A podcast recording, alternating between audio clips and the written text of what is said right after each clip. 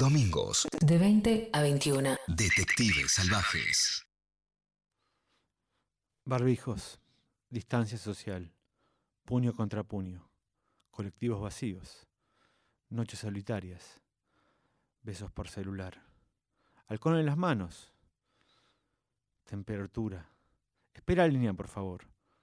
Bicicletas y motos que recorren la ciudad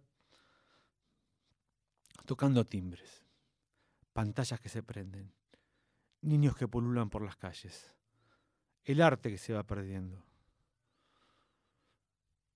streaming constantes, la diversión se apaga, plazas que llenan, alguien prende un pucho mientras se baja el barbijo, el mozo pasa el trapo en la mesa, gente que dejamos de ver, el WhatsApp suena y suena, los Zooms se hacen interminables, caminar de noche y ver la nueva normalidad agarremos una Polaroid y saquemos instantáneas. Instantáneas de la calle. Ah. Veo una separación, un choque, un estallido, una universidad.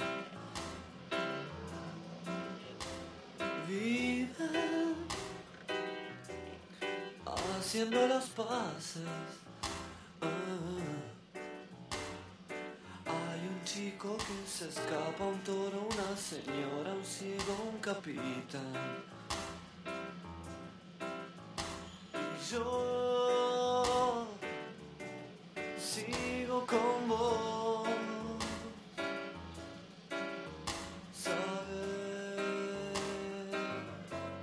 se hace difícil seguir anclado aquí sin tu amor,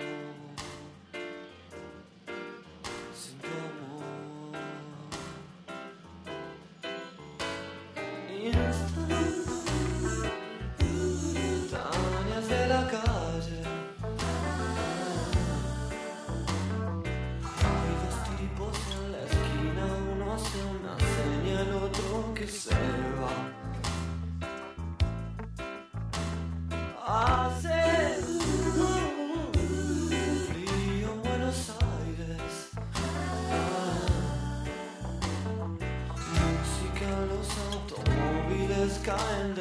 del Walkman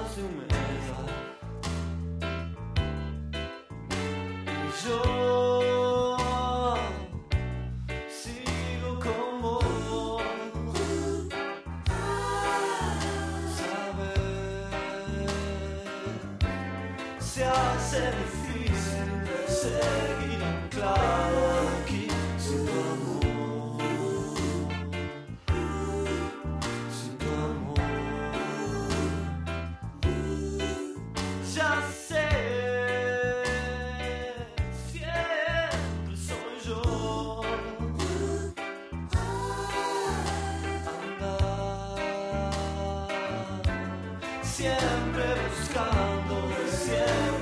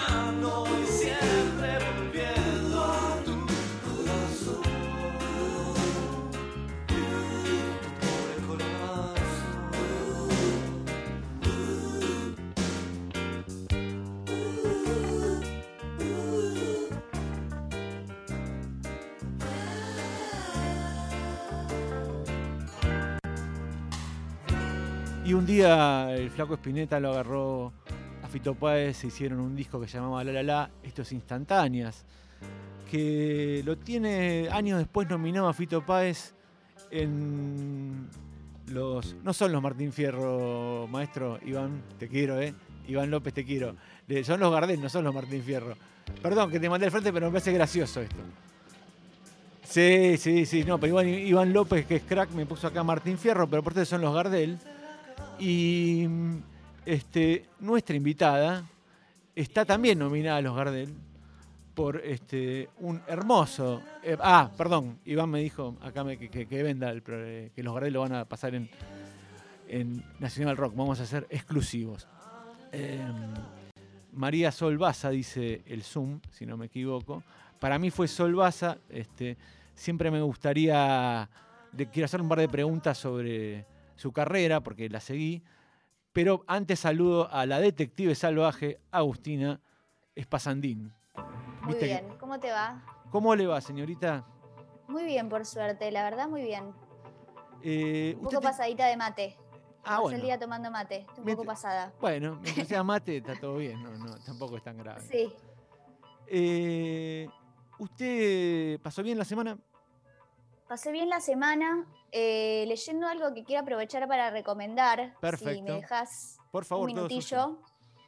Eh, es Revista Aguinaldo, que los amigos nos mandaron un número. Es una revista semestral, impresa, em, que es un libro objeto muy lindo, vale la pena coleccionarlo. Tiene un, unos un papel increíble y una gráfica increíble. Prestan mucha atención a lo visual y tiene muchas voces contemporáneas, hacen análisis cultural, eh, eh, análisis político, críticas culturales, literatura y tienen grandes nombres. eh, nada, así que la recomendamos mucho, yo la disfruté un montón. Muy bien, muy bien. Tenemos el tema de Sol, el que, el que pedí de conexión. Este, ¿No lo tenemos? Bueno, si no lo tenemos, lo vamos a tener en un segundo. Este, pero primero quería presentar. Yo, eh, la primera vez que escuché hablar de Sol Baza, fui a ver una banda, quiero que me ella me recuerde, tocaba con Ciro Fogliata, era guitarrista, en un show soporte. ¿De quién era el show? Me acuerdo del show de Sol, pero no de la banda principal. Eh, de John Fogerty. John Fogerty, ahí está, ahí está.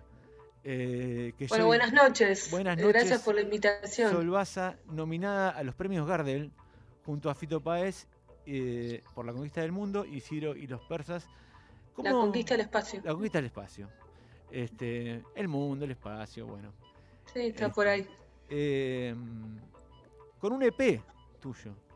Este, Eh, sí, en realidad, a ver, digo, me lo planteo, ¿no? Y me acuerdo que eso fue una, una charla el día que se estrenó el disco en, en forma virtual, que fue el 10 de abril del año pasado, y, y todo el trabajo colectivo que hubo en relación a errores coleccionables, que es, es este disco que está nominado, es un disco, digo, el EP quizás eh, las, las plataformas lo toman por la cantidad de tiempo que no supera la media hora. exactamente, Pero digamos. A mí- Realmente fue un trabajo muy minucioso que se hizo con un montón de gente, con un equipo muy zarpado, con unos invitados también. Tremendo. Y, y, y bueno, y, es- y quizás el fruto de que hoy en día esté en un premio tan, tan de la industria, tan mainstream, quizás probablemente sea también por eso, ¿no? Que creo que a, la vez también paralelamente fue un disco que en el 2020, dentro de toda la cuarentena, se pudo defender eh, quizás de una manera distinta, como por ejemplo defenderlo por medio de un color como el color amarillo y, y hubo una comunicación con, con, los, con los seguidores por medio de ese color, por medio de fotos, objetos.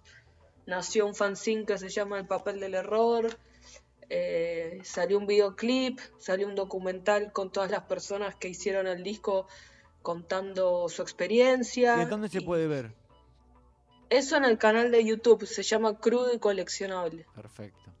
Eh, ¿Va a salir en formato físico? ¿Yo podré tener el, el- el vinilo en algún momento de, de, EP? Como lo titulan las este, plataformas de ese disco. Estoy intentando de, de que sí. Eh, que más con esto que, pasó, eh, me parece que, sería un lindo objeto de, recuerdo. Y además, además de tener una carrera solista notable, es una transeúnte, es un es parte del colectivo de Santiago Moraes. Es, eh, cuando me acuerdo que Santiago me dijo, y, qué?", y no, y la convoqué a Solvaza, dije, ¿en serio? Y la verdad es que los shows, eh, el duelo de guitarras, todo, nada, es un show aparte, Santiago Moraes y Solvaza en los transeúntes. Este, Sí, en el 2019 eh, entré grabando el disco y, y por suerte me quedé. y volví a, volví a acompañar a un artista después de tantos años. Yo, yo había dejado un poco ese rol de intérprete de canciones de otro artista. Yo venía de... Estuve tocando, bueno, como vos dijiste en la presentación, con Ciro Fogliata en la primera formación de las Bluesets. Y después toqué muchos años con el armoniquista de Ratones Paranoicos, con Lorena Mayol, con Marcelo Seoli, el cantante de Los Látigos en la primera formación. Y nada, hubo un momento que me cansé, pero bueno, después me llamó Santi y, y soy medio fan de lo que hace Santiago, entonces fue, es como un juego. es ir a tocar con Bob Dylan. Eh, y, y bueno, nada, me, me encanta. Y, y ahora espero también que, que todo siga, ¿no?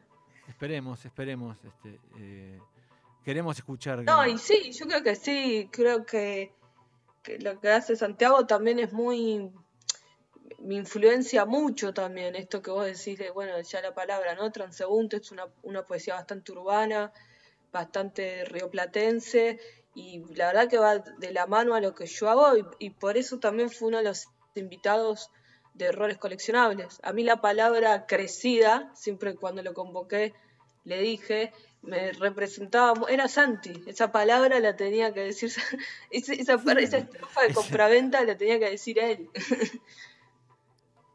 Eh, Está bueno eso que decías, perdón, me quedé pensando de, de esto de la diferencia entre EP y disco, porque no, a nada, eso yo también lo noto, que, que tiene una unidad, claramente es, es un disco, tiene ese efecto de. están hilados los temas. Así que ojalá que sí, que salga el disco en físico. Sí, total. eso. Y de hecho les cuento una anécdota. Yo no sabía que, que Spotify te lo ponía tipo EP si no superaba la media hora y me enteré la noche del estreno y me quedé hablando con Gonza Gamayo, el productor del disco, contando eso, como uff. O sea, porque fue un laburo, eso, como todo muy conceptual. Sí, sí, tiene una idea de totalidad. Está, está, me parece que vale la pena remarcarlo ahora que, que salen muchos temas así sueltos, que es otro formato y está bueno, pero me parece que tu disco es un disco. Antes del disco, eh, porque como sabemos que este es como un poco un juego, eh, me gustaría hablar del, primero, si estás de acuerdo, del libro que elegiste. Es un libro que mm, te agradezco porque lo compré hace bastante. Este, y eh, bastante no, Sí. pero un tiempo, mm, creo que a, la- al- no sé, a las dos semanas de la muerte de Rosario Blefari. Y lo tenía ahí. Y cuando vi que habías elegido Aéreo del Dinero, dije, wow, porque mm, me parece que cuenta y desglamoriza un montón de cosas sobre el mundo del espectáculo que son fascinantes. Em, ¿Por qué? ¿Cómo? ¿Cuándo? Eh, en realidad, bueno, me pasó un poco lo mismo que, o sea, lo que vos estás contando también me lo asocio mucho. Me pasó que mi papá colecciona libros, le encanta leer y, el único regalo que me hace son libros. Y en plena, lo que me, lo que también me parece como muy lindo para dar una presentación de por qué, en plena cuarentena, me que no, lo, no nos podíamos ver por todo esto que está pasando, me lo envió de regalo en una moto. Y me dijo, te envié algo que sé que, que lo vi, pensé en vos y que te va a encantar. Y justo a la semana, a la semana siguiente que, que falleció Rosario, y lo que o recién pensaba cuando estudiaba esto de, de las tres cosas, lo que me interpela en este libro es que, bueno, es muy actual, es del 2020. eh, salí- me parece que es uno de los libros de- del, del 2020. Sí, sí, salió Sí. una semana después o dos semanas después de la muerte. Ella no Claro. llegó a presentarlo. Mi padre me lo regaló así, ni bien salió. Y, y lo que también me llama mucho la atención, esto que vos decís también, ¿no? Cómo ella se abre y hasta termina haciendo todo un, un relato, hasta por momentos parece medio fantástico, ¿no? Como tiene esa pica juega con una picardía de- del artista también independiente, de, que también se vincula con diferentes, dentro de, de diferentes campos artísticos como la escritura, el teatro, digo, la actuación, el- es- ser cantante, compositora, intérprete y madre, ¿no? Porque ves Claro. también cómo en el día a día mm, la va remando dentro de, de- sin perder su oficio eh, y, y nada, y- ir creando una hija, me parece espectacular. A, a mí hay Una hija que también es artista. Nina. tiene, Exacto. Nina es que una música tocaba. impresionante y escribe también. Nina que Exacto. tocaba en los. cuando Rosario se bajaba del escenario antes de hacer el bis, aparecía Nina para tocar y es, es muy buena, es muy buena lo que hace. Pero lo que a mí me parecía interesante también del libro, para contar un poco, digamos, porque si no, parece que estamos este, hablando de un libro que sí, leímos los tres, pero por ahí el de afuera o la de afuera o el que está escuchando tiene que poner el contexto. Es Rosario Blefari va cambiando y va saltando de tiempos, que también lo hace interesante, porque vos de pronto arrancás ¿Dijimos en el nombre? eh, Diario del Dinero. Diario sí, del sí. Dinero. Sí, lo dijimos al principio, si no me equivoco. Ah.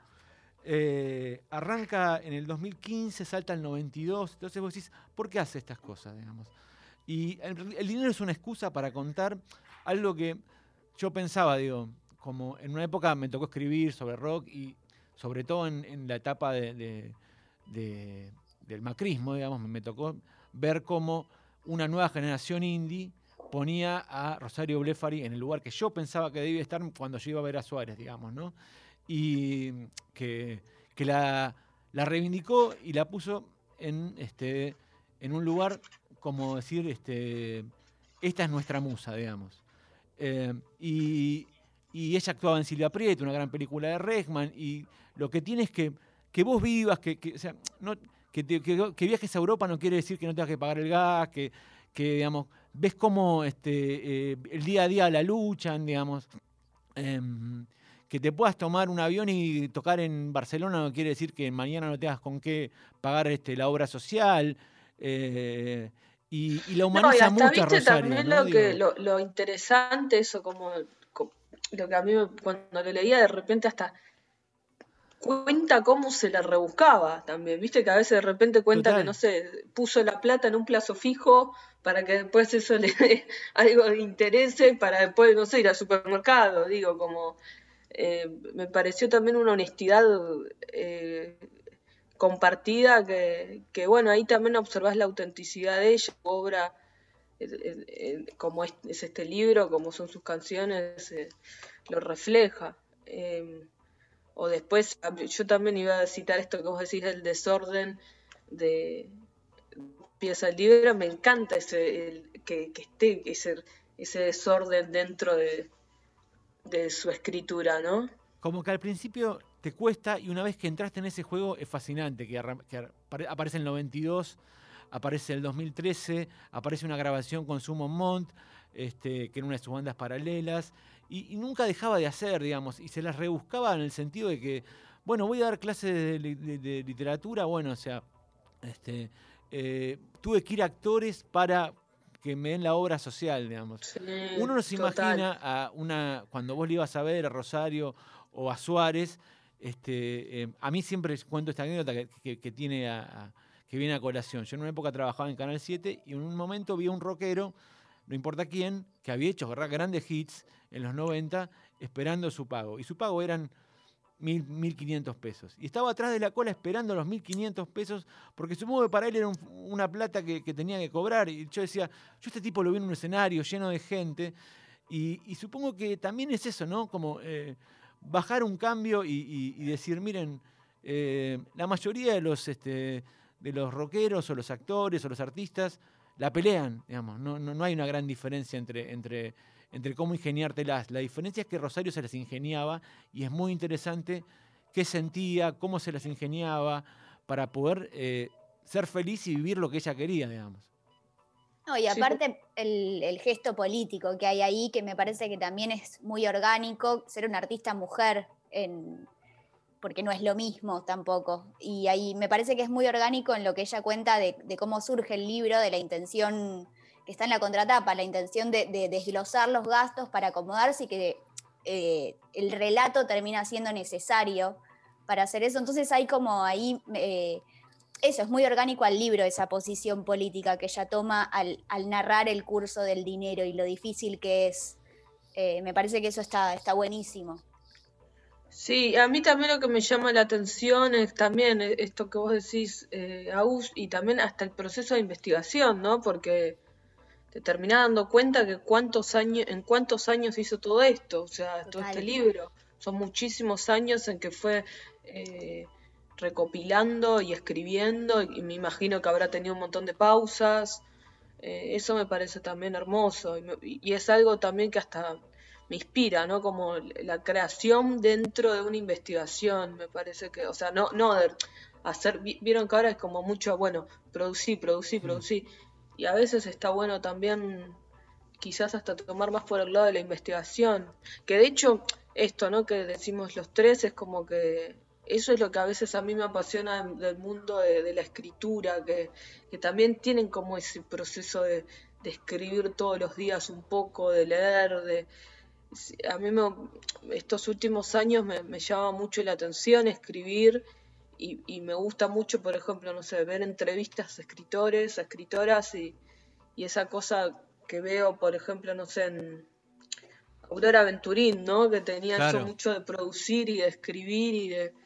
Eso me, me encanta. Ca- Quizás en el mundo de la música pasa lo mismo, pero no sé, vieron que al no ser tu, tu campo, quizás No, también no, uno lo observa de otra manera. Eh, la literatura lo que te da es un y plafón. Puede llegar a pasar viceversa. Que Aurora Venturini eh, fue conocida cuando ganó el premio Página 12 por primera vez. Claro. Ella tenía 80 años, algo así, creo, si no me Sí. equivoco. Bueno, y, y vos eh, investigás la el, el camino que, que construyó y tiene un montón de libros Sí. editados. Sí. Sí, sí, sí. Exacto. Eh, y, perdón, ¿querías decir algo, Sol? No, digo, ami- amiga de, de Vita, ¿no? También. Sí. Sí, sí, sí, sí. Hay un- sí. Hay un documental muy lindo de ella que se llama Bea- Beatriz. ¿no? Portinari, sí. Beatriz, por- está en Cinear, está, está muy bueno eso. Sí, también recomendamos muchísimo eso. Sí, totalmente. Eh, hay algo que también me hizo así como mucho ruido, que es que primero recomendaste una película, o elegiste una película, no elegiste una película que yo la vi en mis años de estudiante de cine y me, me partió la cabeza. Pero hay algo que es muy interesante en la película que elegiste que me llamó la atención, que no está ni en Cinear, ni en Amazon, ni en Netflix. No está en ninguna plataforma, digamos, y algo habla mal de nosotros si la Ciénaga no está en ninguna plataforma.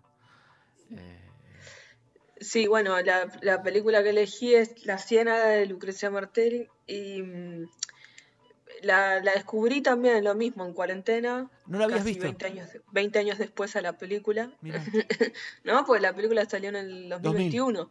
eh, no, el 2000. La película es En el 2000, perdón. Sí, Mm. principio, eh, en abril del 2000, del 2000, sí.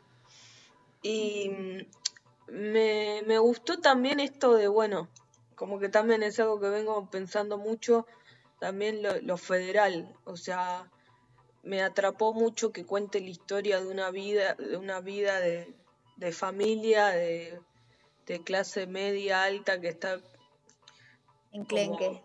Exacto. Eh, y que, por ejemplo, como que siempre había como hay, hay un aura siempre como de terror, de suspenso, ¿no?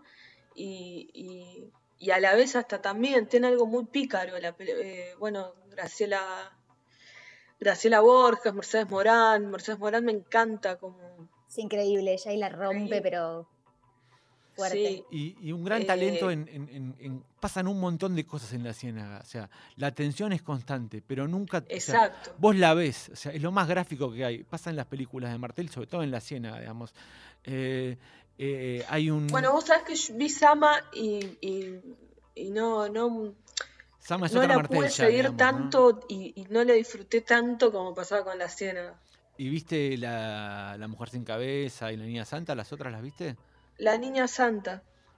Eh, y con la Ciénaga, cuando la viste, ¿Qué te sucedió, digamos? ¿Qué te movió, mo- movió internamente para decir, quiero elegir esta película? En, en- Todos hemos visto muchas películas en cuarentena.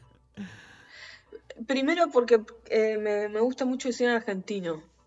Eh, y me, me parece también una, una referente también de, de como trabajadora del arte, mujer, Lucrecia, y, la quería también recordar, me parece que es brillante.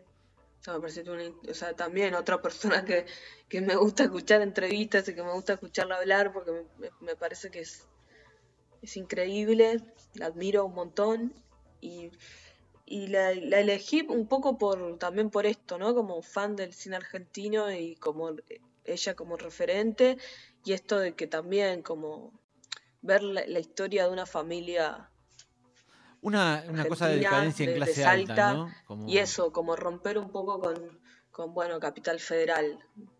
Eh, que me parece que el cine argentino eh, apunta mucho a lo federal y quizás probablemente sea eh, a raíz de, artistas, me parece que es una directora de cine como, le- como Lucrecia.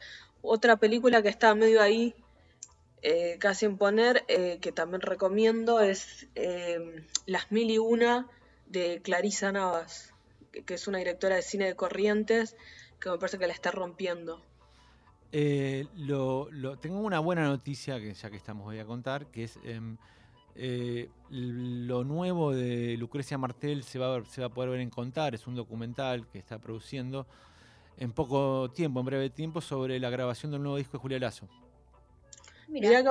Así que eh, Sí, vos sabés que yo en el 2019 toqué en un... eh, toqué en el Moyano wow. eh, y estaba Julieta y estaba Lucrecia filmando, así con un celular, así un- muy, muy sencillo todo. Ay, contá eso, de ese toque. ¿Cómo fue? Fue bastante, bastante eh, sencillo, fue algo medio preparado una semana antes eh, y fue por medio de, eh, fue en el Día de la Mujer y convocaron un montón de artistas y bueno, convocaron a Julieta, Julieta la rompe. ¿Y estaban las internas de público o era algo que podía ir cualquier persona? Puede ir cualquier persona y estaban también las internas. Era dentro del hospital. Sí, era dentro del hospital, eh, en, va. un- en uno de los de los jardines. ¿Y qué Y otras fue películas? increíble, bueno. La verdad que eh, me sorprendí de, de- de que esté ahí como público y, y trabajando también, porque estaba filmando. Estaba filmando cuando subió Julieta. Y Julieta, bueno, también me parece una obrera. Yo la conozco hace muchísimos años de, de otro mundo y, y me encanta que, que esté apostando a lo propio y que, y que esté tocando y que esté haciendo cosas de, de su- de- de su autoría, ¿no? Eh, me parece que es una gran artista Julieta también. Eh, bueno, Albertina Carri también me gusta mucho como directora de cine argentina.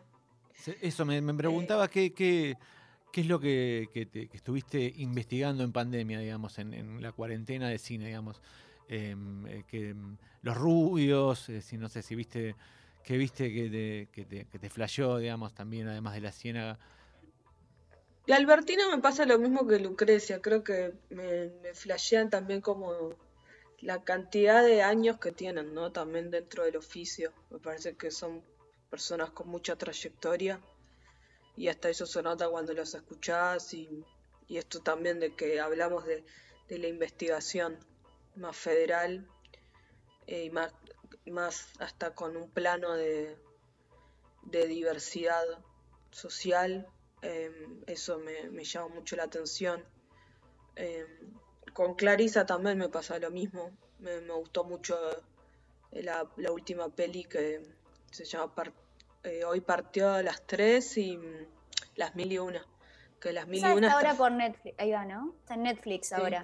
Probablemente. Eh, Las Mil y Una está filmado en Corrientes.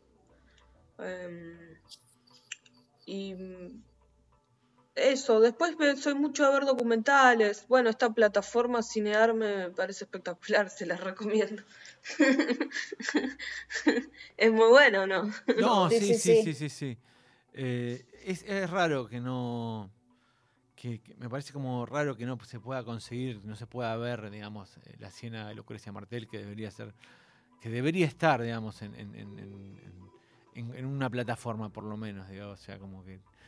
eh, digo, la sensación esta, que en el 2000 esa película fue un parteaguas, o sea, nos abrió a muchos la cabeza porque encontró una forma de relatar la tensión de una manera no explícita. O sea, vos entendés todo lo que está pasando, sabés que, por ejemplo, eh, la, la nena- la nena- la niña más, este, la, chica está enamorada de la, de la chica que trabaja en, el- en la casa, que, que hay una relación casi, este, no sé cómo llamarla, pero entre, entre Graciela Borges y su hijo, que su- es su hijo en realidad, digamos, Sí, total. con solo, con solo poner un plano, te lo está contando, te lo está diciendo, digamos.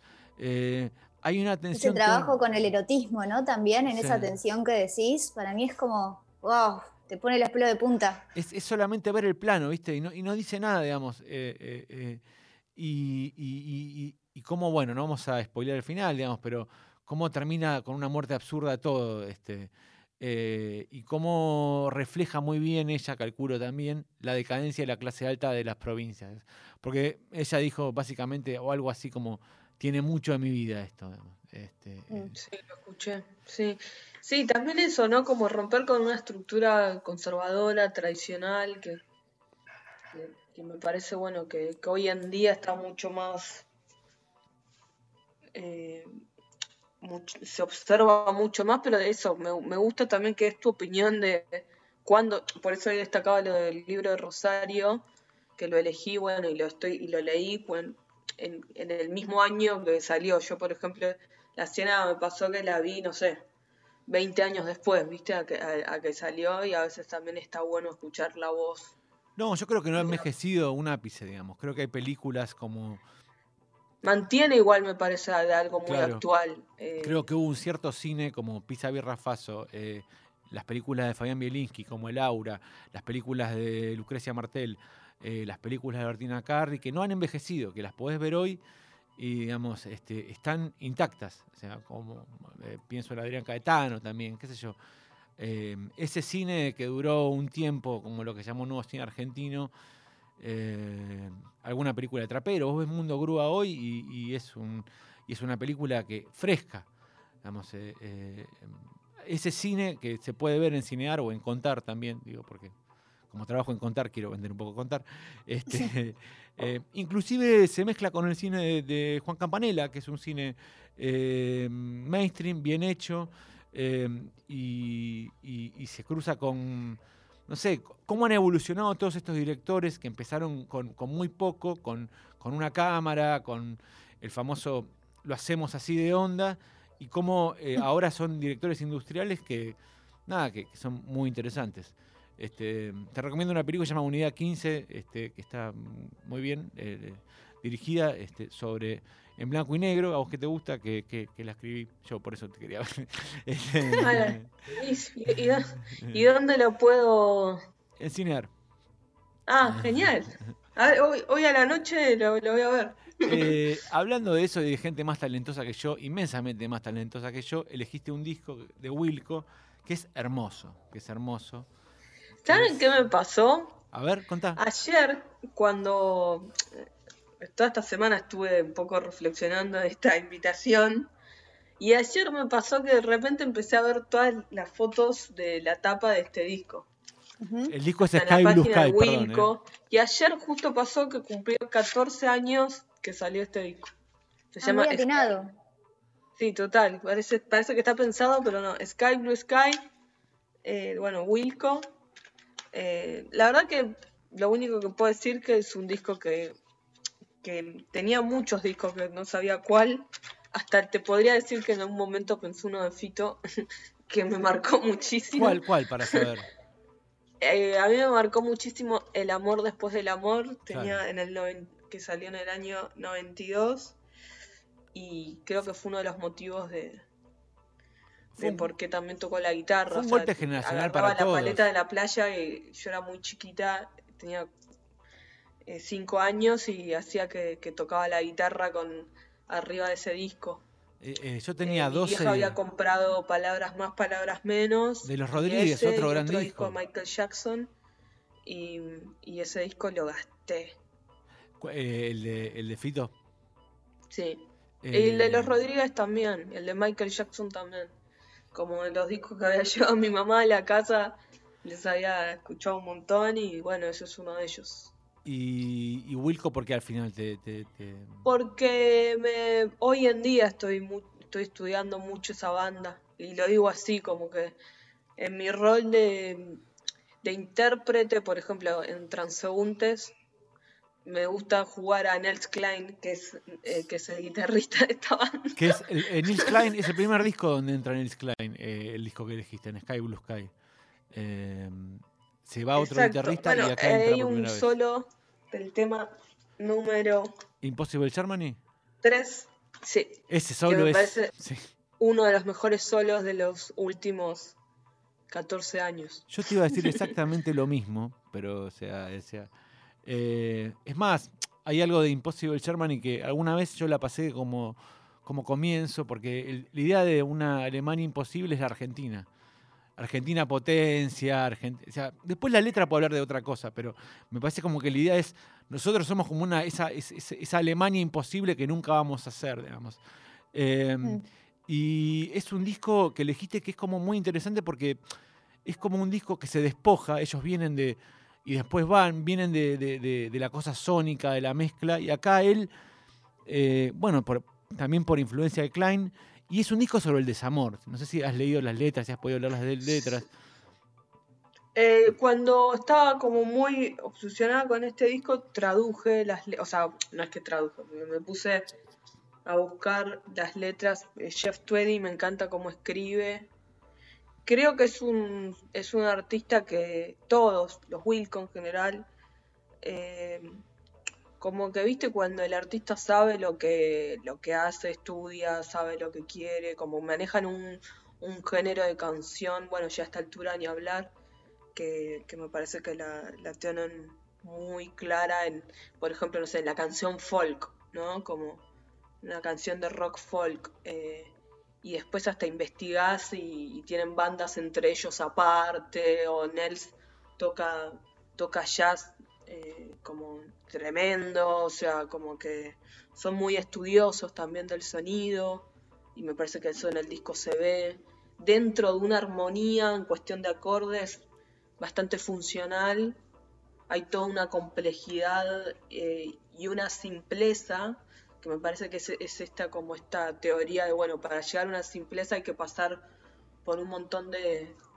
de dificultades o, o, bueno nada de, de, de experiencia que, que, después llegar a eso es, es algo muy bastante hermoso y creo que eso sucede en el disco bueno Jeff me parece es un poeta digo como Y directo, no, no, no, no anda con, con este, muchos este, eufemismos, digamos, mucha metáfora. Cuando te habla de. Y después algo, perdón, que, que también me, me gusta decir esto que hablamos del solo, por ejemplo, de- eh, que algo que, que me apasiona, por ejemplo, que vos podés silbar el solo, ¿viste? Me pasa con Mm. Nels que lo escucho y, y eso ponele, me, me, lleva mucho a Sky, a Sky, Sky Bellinson, que creo que a nosotros, los argentinos como escuchadores de rock, nos gusta esto de que el, eh, que el guitarrista o la guitarrista haga un solo y lo, y lo silbemos, ¿viste? Y no te pasa eso con, con esa canción que es- el solo es, es un cuento. No, el- el- sea- vos pensás que es un duelo de guitarras si es un acompañamiento, digamos. Yo Exacto. Y en un momento se juntan, hacen algo medio unísono, ¿viste? sí. Eso me... eh, eh, eh, no. de hecho, eso es un referente para mí en- dentro de lo que hago. Nils Klein y Tweedy, los dos. Sí. Y Lo mismo me pasa con Bill Frisell, que es otro guitarrista medio de esa onda Nels. O Mark Ribot. Siempre, siempre lo, cito a lo mismo porque. Ahora, bueno, tu música es bastante más eh, eh, eh, rockera, digamos, eh, y, y blusera. ¿Por dónde viene la, la- la influencia? Por más allá de que, de, que, de que te guste esto, digamos, de que te guste el country, digamos. ¿Por qué En Transeúntes, por ejemplo, cuando suenan juntos con, con- con Santiago, se forma una suerte como de lo que yo llamo a mí, eh, que me gusta, que es realismo sucio, digamos, en la música. Eh, un, un realismo Un sucio que amigo es... ayer me decía que había escuchado el disco de Transeúntes y me decía que le hacía acordar cuando Steve Ray Vaughan tocó con David Bowie. Claro, claro. Eh, Eh, bueno, Steve Ray Vaughan de chica escuchaba mucho eso. Fui muy fan del blues y bueno, soy, no sé, eh, Albert King, escuchaba mucho. Eh, Freddie King, hay unos discos instrumentales. bueno, tu Está bueno esto que decís, perdón, del, realismo sucio, que, que solo hablaba de la poética de lo urbano. Ese es un contacto, ¿no? Como un punto de contacto entre tu obra y la de Moraes. Es, claramente manejan ahí como un universo. Sí, aparte yo creo, y eso Santi como, como conductor me deja que, que yo siento que con los años quizás eh, me doy cuenta o intento como que menos es más, ¿viste? Como Sí. y, y- y jugar con un poco de suciedad hasta en el sonido, ¿viste? Y de desprolijidad. Me parece que ahí también se podría juntar un poco con la poesía de, de Santiago. Sí, eh, hay algo que mm, para mí que es que cuando suenan en vivo, las veces que, los vi a, a ustedes, eh, que es que Morales es como la calle en su poesía, digamos, es como claramente el asfalto. Y, la, la viola tuya suena a, ese asfalto que, que Morales canta, digamos, eh, me, parece. Y también se repite en, en el, tema que comparten ustedes en el, en- en el disco que está nominado a los premios Gardel, básicamente. Y, y me preguntaba qué sentiste cuando te dijeron, bueno, estás nominada a los premios Gardel.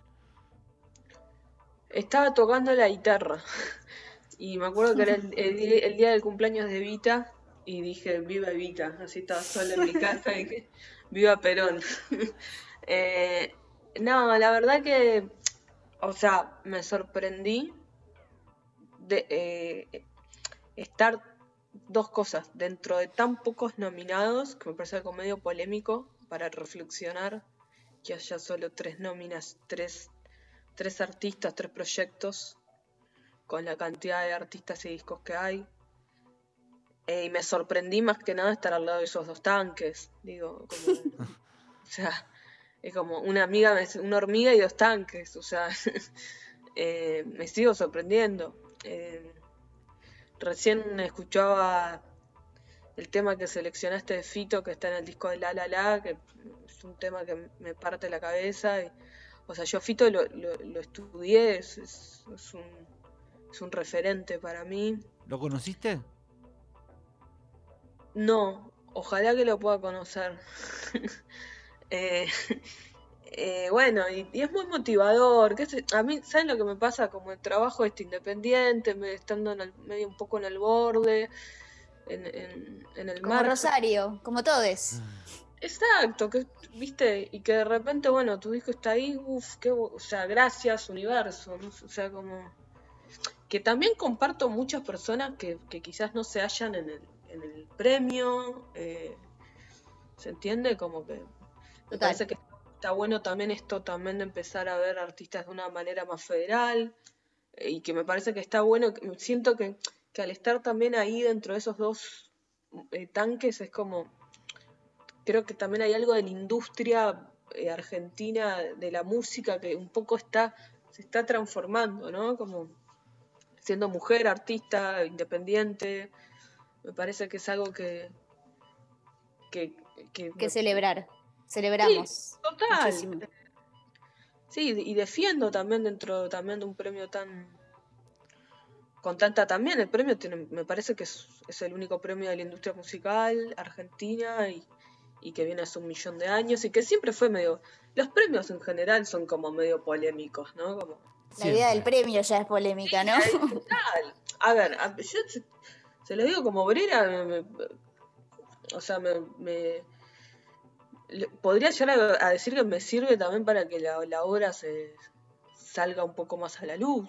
A full. Total. O sea, ni- ni- ni- pero ni hablar. eh, eh, me acuerdo cuando los, los, este, cuando ganaron los, em, las diferencias, ganó como mejor disco. Bueno, nosotros estuvimos nominados en esa, en esa terna. En el 2017 eh, estuvimos en mejor, eh, Artista Nuevo, éramos las diferencias, o sea, yo con el primer disco y otra chica más. Eh, y me acuerdo que ganó las diferencias y ahí nos conocimos. Igual. Con dedos eh, negros, me pasa. Dedos negros.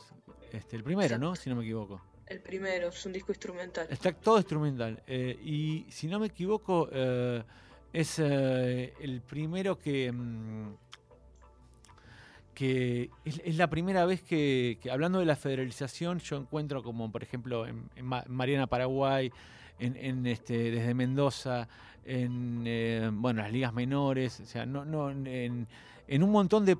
Si hay algo que se ha federalizado, tal vez es el rock. La cosa es que se ha tenido que venir hasta, hasta, hasta Capital para demostrar que ha pasado eso.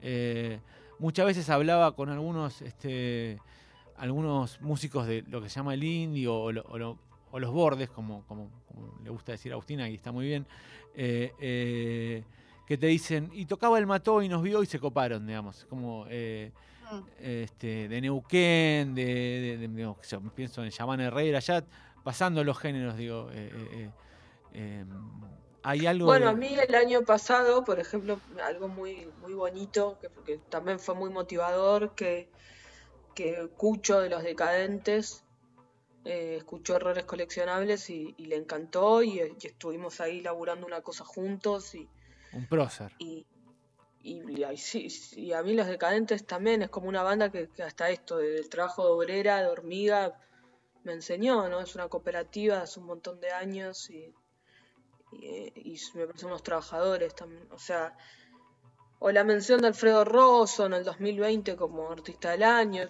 son pequeñas cosas que me parece que, que a veces, viste, uno que les, nos puede pasar a nosotros tres seguramente que, viste, como estás todo el día, rem- ya estás como remando a pleno y, y bueno, de repente pasan estas cosas que, Te dan que- un empujón más. exacto.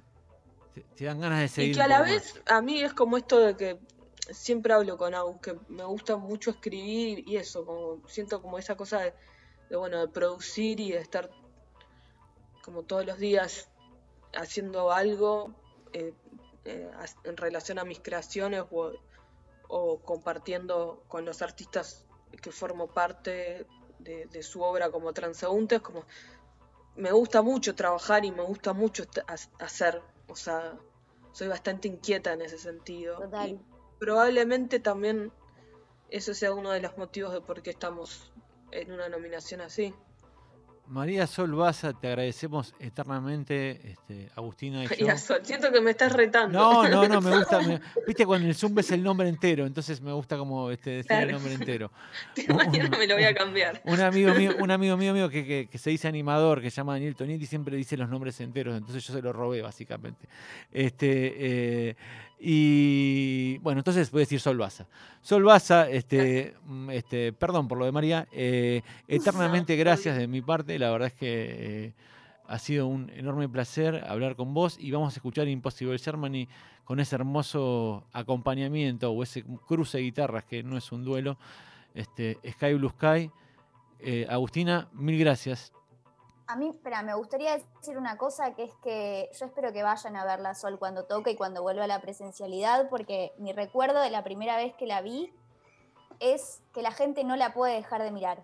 Verdaderamente nunca vi que el público tuviera ese nivel de magnetismo para con algo que está pasando arriba del escenario y que no puedan creer lo que está pasando. Para mí Sol es una pitoniza. Como Ay. totalmente, Me verdaderamente. Gracias, compañera. De verdad lo digo. Gracias a ustedes dos. Bueno. Este, gracias este, al aire y viva Perón, ya que estamos. Viva Viva. Perón.